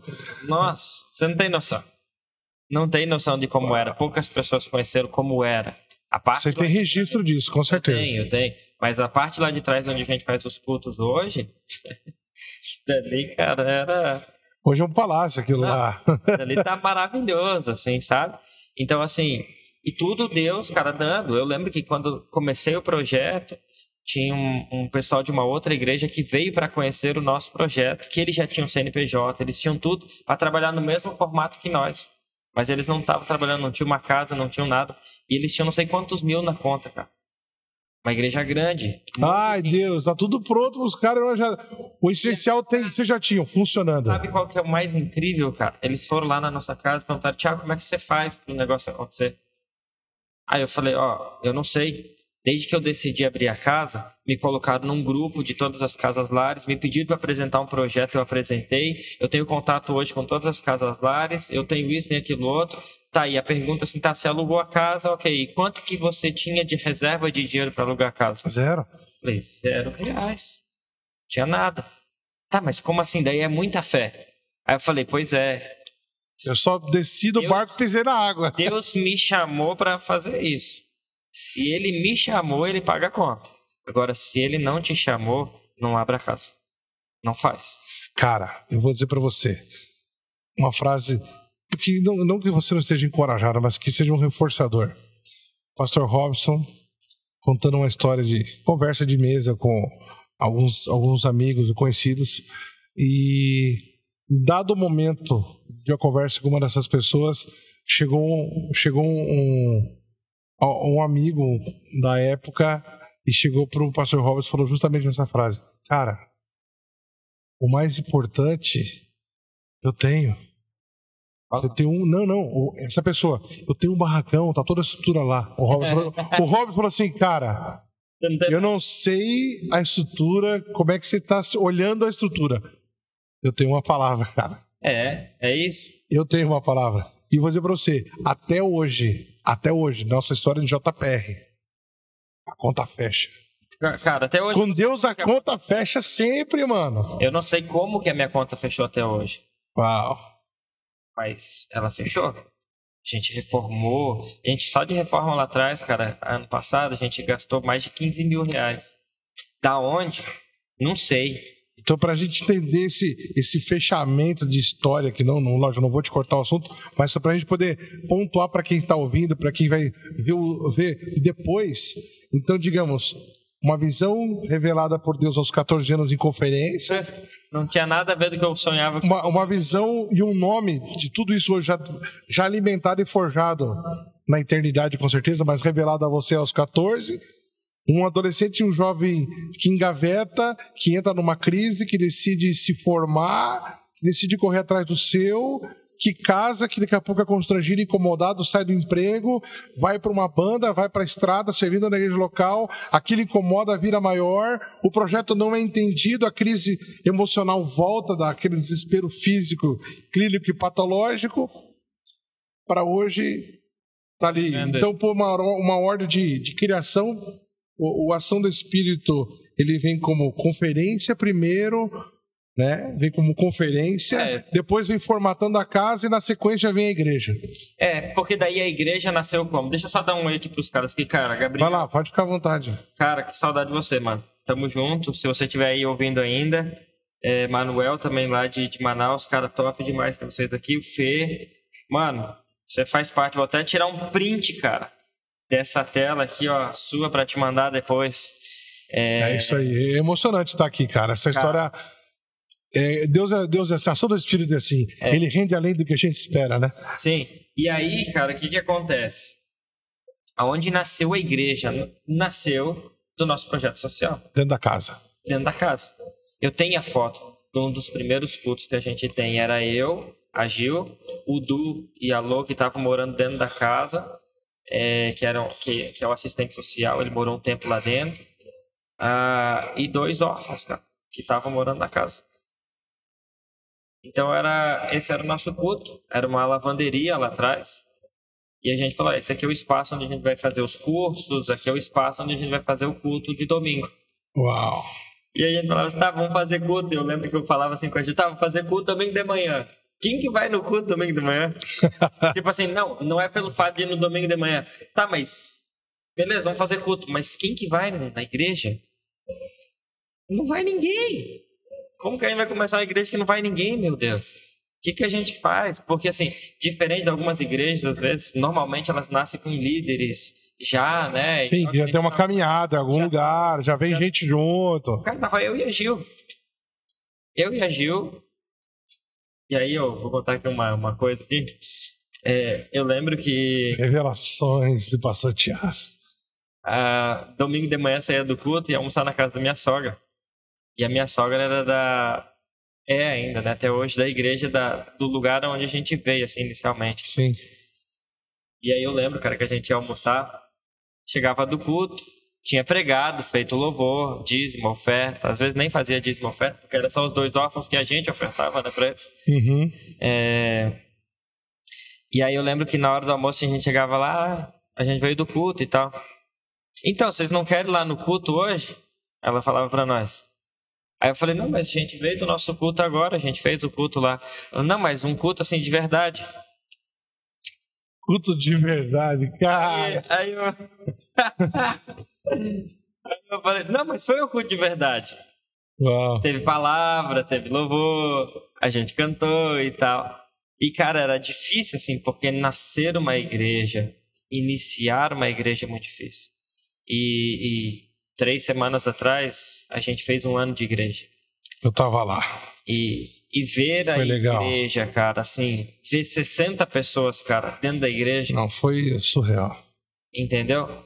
Dentro, dentro da salinha que a gente construiu esses dias, da gente, eu quebrei o chão, o Kevin quebrou o chão, o Vanderlei quebrou o chão, meu pai tava lá ajudando a pintar, o P tava pintando lá junto com a gente, ver os caras ali, Juarildo, os caras, eles têm nome né?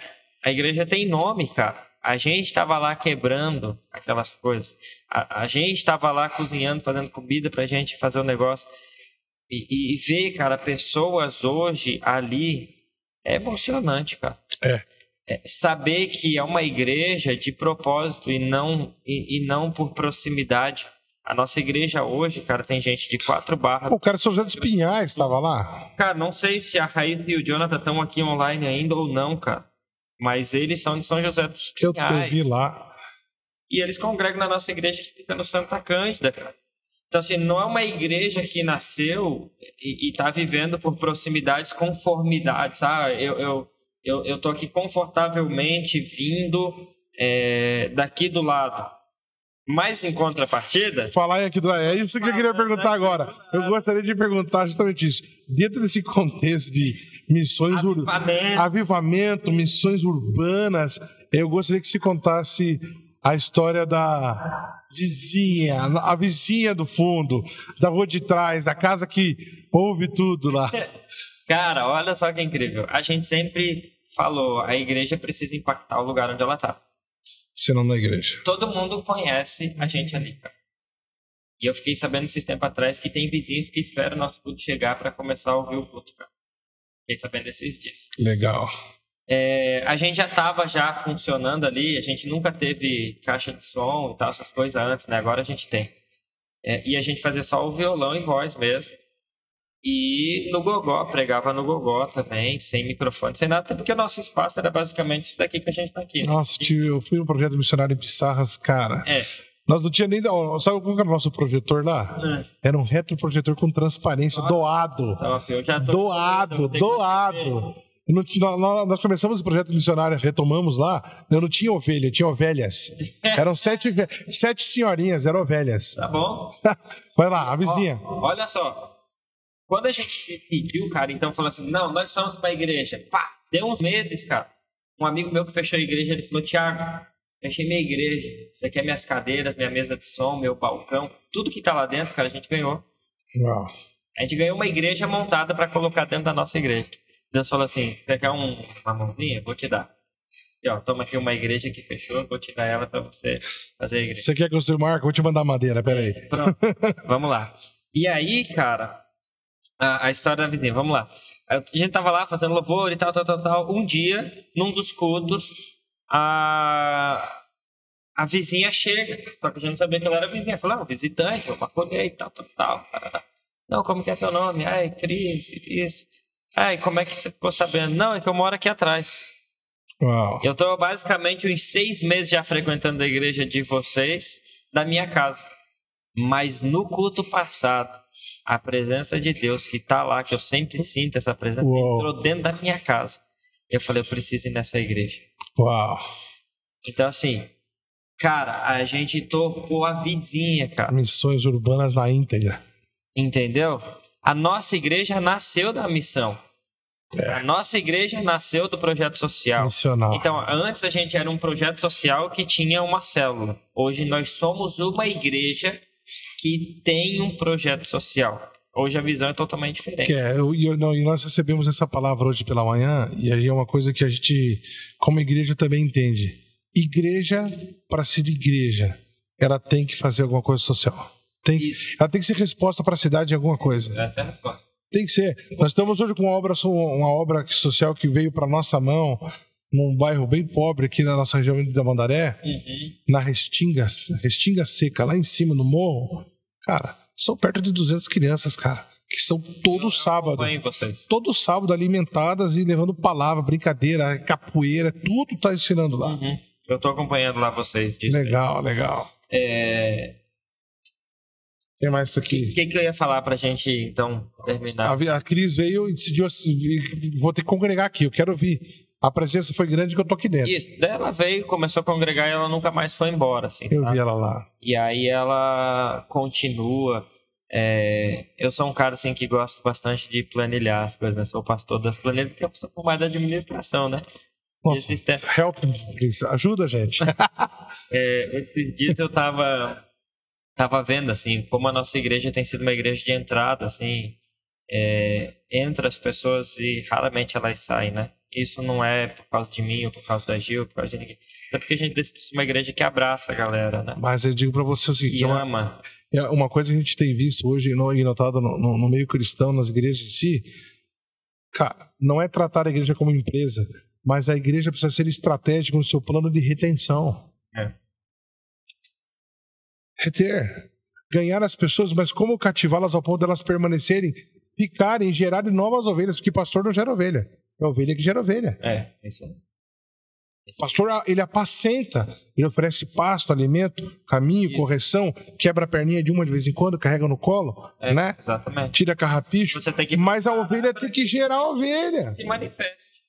O ID é, é para todo mundo. Entendeu? Então, assim, mano, vai lá. Hoje a gente orou lá na nossa sala de oração, falando, a galera, hoje a palavra de Deus para nós era. Tá? Vou até abrir aqui no podcast. É, a gente passou um período das nossas salas de oração que a gente estava fazendo às quintas, expulsando demônio. Por quê? Porque é um ambiente pesado. A, gente, tá, a nossa igreja está dentro de um projeto social. Ela fica no mesmo espaço. Então nós temos pessoas assim, a gente passou uma Batalha tarde... espiritual enorme. É gigante. A gente já passou já uma tarde com uma das moradoras da casa lá do nosso projeto, expulsando o demônio o dia inteiro. E nenhum projeto social iria fazer isso, porque só está pensando só no social. A gente entendeu que é espiritual também. Então a gente já passou. Então, assim, tem muita coisa. A gente passou muito tempo nas nossas salas de oração é, expulsando demônios, assim, ah, tem um demônio aqui. Uma pessoa tinha uma visão e falava, tem um demônio tentando entrar aqui. E hoje a palavra de Deus para nós era: passou o tempo da estação de expulsar os demônios, já foram. Agora a estação é atrai a minha presença. Permaneça na minha presença. E saiba, é, como é que fala a palavra? É repassar a presença né, para outras pessoas. Transmita a minha presença para outras pessoas. Fazer ele ser notado sentido. Exatamente. Cara, então, hoje, isso é fantástico. Hoje a gente está vivendo uma nova estação. Então, assim, tinha algo que eu queria falar, cara, desde o começo, que a gente está falando sobre missão urbana. Para mim, o primeiro missionário de todos os tempos, obviamente, é Jesus. Né?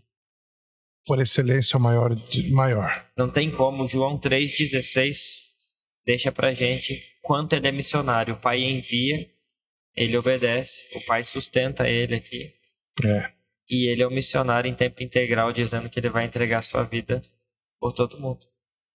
A missão começa aí, cara. Inclusive, eu estava discutindo um Deus assunto. Deus é missionário. Não, Deus é missionário, por excelência e o maior de todos. Nós estávamos justamente é, falando com o Robson hoje à tarde, hoje à tarde, após o almoço. É, o texto bíblico fala assim: E recebereis poder ao descer sobre vós o Espírito Santo. Sim. E semeis testemunhas. É. Aí o Robson falou assim: Cara, engraçado. A tradução para nossa língua está como testemunhas. Mas se for nos originais escritos na parte que você vem do Novo Testamento, do grego que vem para nós, a raiz dessa palavra, se for ver lá no fundo, é mártir. Isso. Cara, vocês não vão ser mensagens, vão e morram. É, é isso aí. Vão e morram. É por isso que a igreja que mais cresce é a igreja que mais morre. Vão e morram. Então não é viver, aquele que você falou assim, você começou a morrer. É. E, com 14 anos você começou a morrer para tudo o novo de Deus está vindo. Eu não tinha mais escolha para nada. Que... A sua opção é morrer. Cara, eu vou dizer para você, eu, a gente está indo já para os nossos finalmente. Quisera passar a noite aqui. Agradecer quem está agora ao vivo até agora, quem vai assistir depois, quem vai ver os cortes desse podcast. Agradecer em, em muito especial a liderança da igreja, pastor Robson, que apoia isso, é apaixonado por isso. Eu creio que nos próximos podcasts ele vai estar nesse lugar aqui, porque ele gosta de comunicar, ele é uma pessoa que está na live, a, a TV JPR que tinha um canal, era ele, só ele com o celular, cara, o microfone, fazendo, cantando, e a gente sabe que o coração dele queima nisso, o apoio dele é grande. Sim. Agradecer Marcelo, é, na, na, parte de mídia, que está até agora aqui, montou todo o aparato dentro da igreja o seu pai que está aqui de espectador ali, o pastorzão está ali, ó, vibrando, é alguém que queima pelo Espírito Santo também, que a gente sente no toque do abraço o quanto isso flui. Sim. E dizer que realmente, é, para te passar para as considerações finais, não pare mesmo, a conferência é maravilhosa.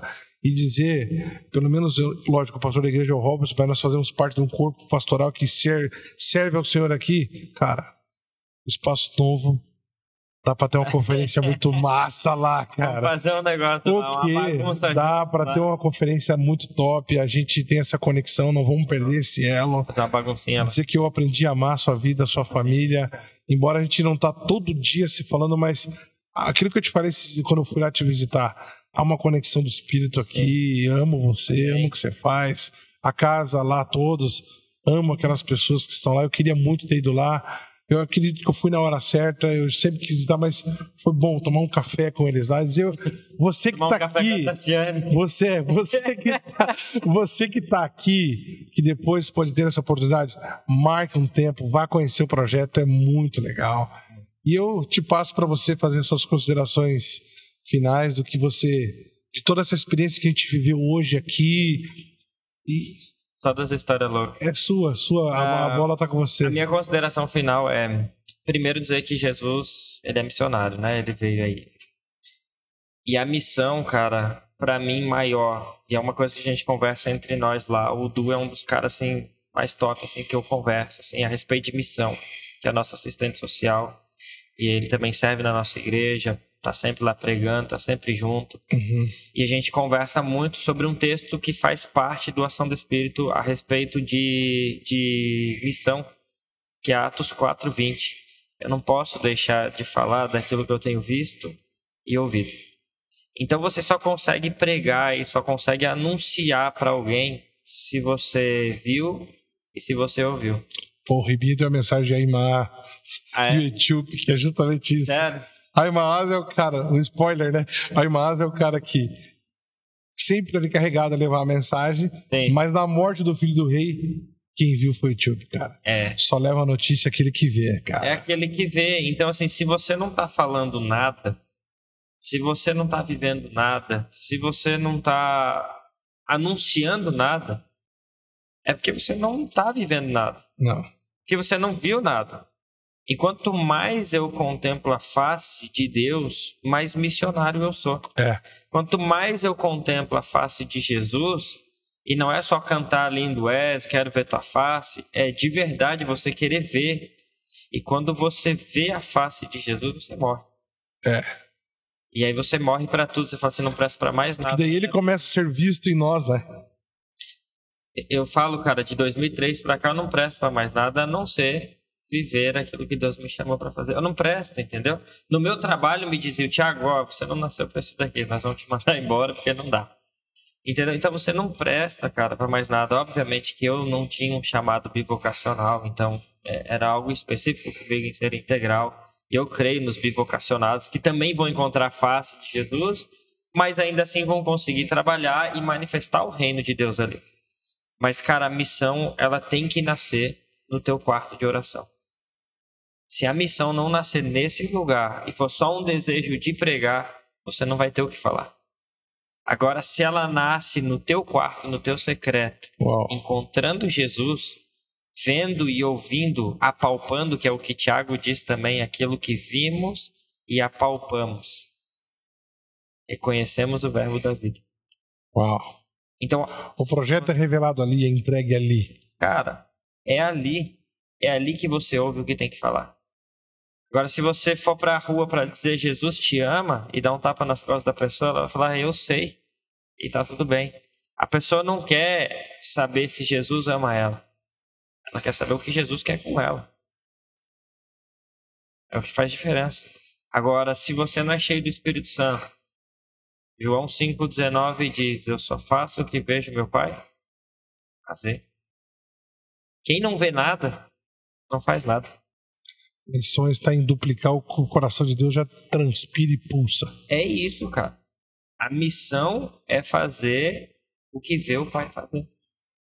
Se você não vê nada, você não faz nada. É quando você vê um Jesus que se entrega e se desfaz de si, ou você se desfaz de si e se entrega, ou não é missão? Ou não é nada. Uau. Entendeu? Você pode gastar a tua vida inteira falando qualquer coisa. Você nunca vai convencer ninguém. Agora, se Jesus falar, cara, não tem como.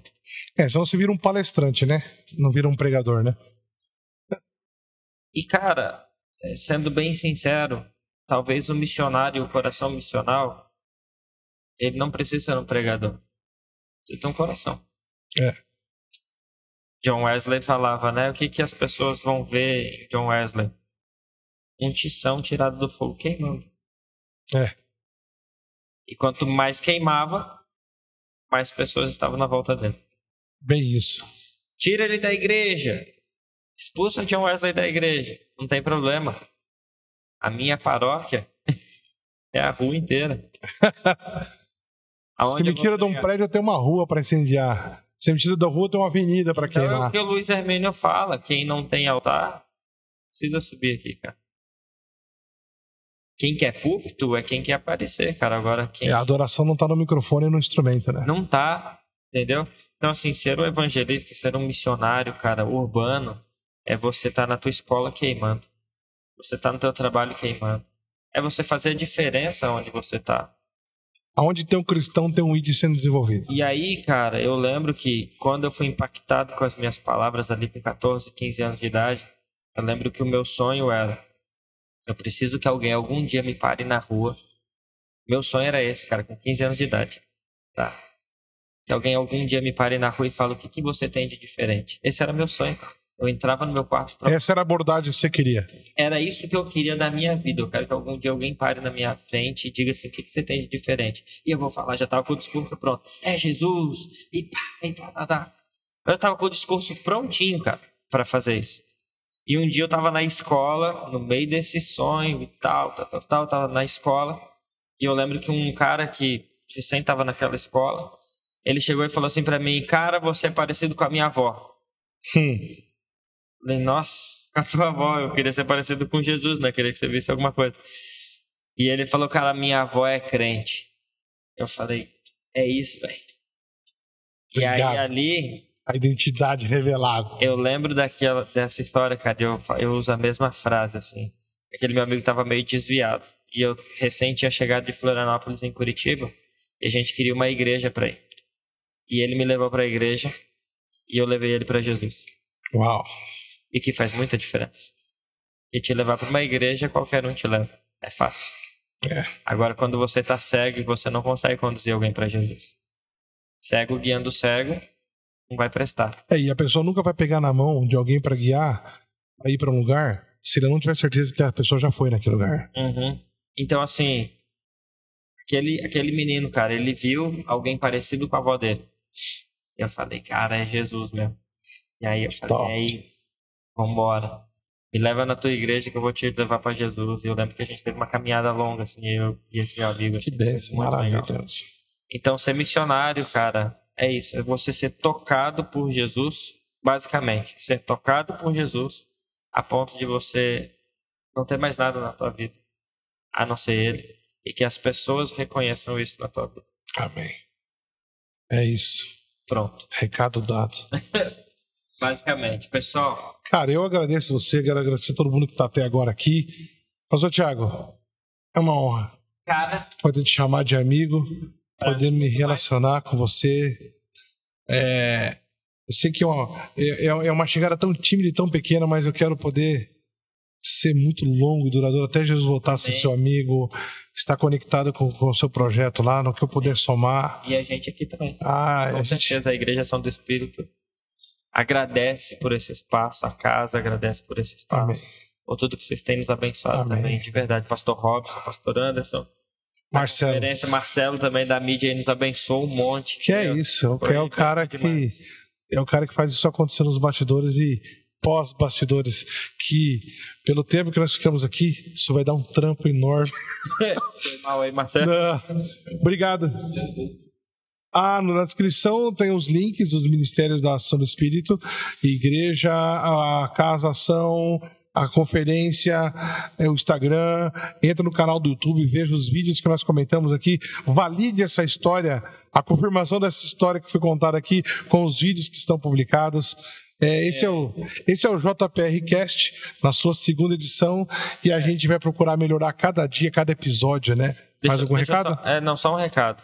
Lá no nosso site, açãodoespírito.com.br, cara, tem muito material. Tem todos os nossos livros grátis para baixar em PDF, se a pessoa quiser ler. Legal. Tem músicas, tem mensagens que a gente grava nos nossos cultos, a gente tem algumas lá, você pode ouvir. Tem os eventos que a gente sempre proporciona e as inscrições estão por lá também. É, Cara, tem os nossos vídeos na internet. É um site muito completo, vale a pena visitar e conferir, tem, muito legal. Tem assim, tudo. Se você quiser conhecer o nosso projeto social, também tem um link que vai para o nosso projeto. Se você quiser saber sobre a nossa conferência, lá tem uma descrição. Para quem quiser contribuir, que também é. tem o link para você. Tem uma vaquinha lá, se a pessoa quiser contribuir. Tem o nosso link do, do Pix, se não me engano. Se não tiver, é só entrar em contato que a gente manda. É, cara, tem muita coisa que todo mundo pode ver lá. Muito conteúdo. Uh, hoje o Ministério conta com muita coisa, né? A gente tem escola bíblica, a gente tem, é, que vai começar em junho, inclusive, de novo, escola bíblica, vídeos, mensagens, músicas, Spotify, Deezer, tudo que você imaginar a gente tá em algum lugar, a gente tem algumas coisas. Não tem como dizer que você não nos achou, né? É, não tem como. Ou seja, saiu da gaveta mesmo. A ação do Espírito não é nada engavetada mais. Tá tudo exposto. Se você digitar ação do Espírito no YouTube, ação do Espírito no Instagram, Casa Ação, Tiago Simeão, cara, alguma coisa você vai achar. Fica bem. Então, Na bênção de Deus. Lá. Obrigado, gente. Forte abraço. Até a próxima, até o próximo JPRcast. Querendo Deus, a gente retorna logo. Tchau.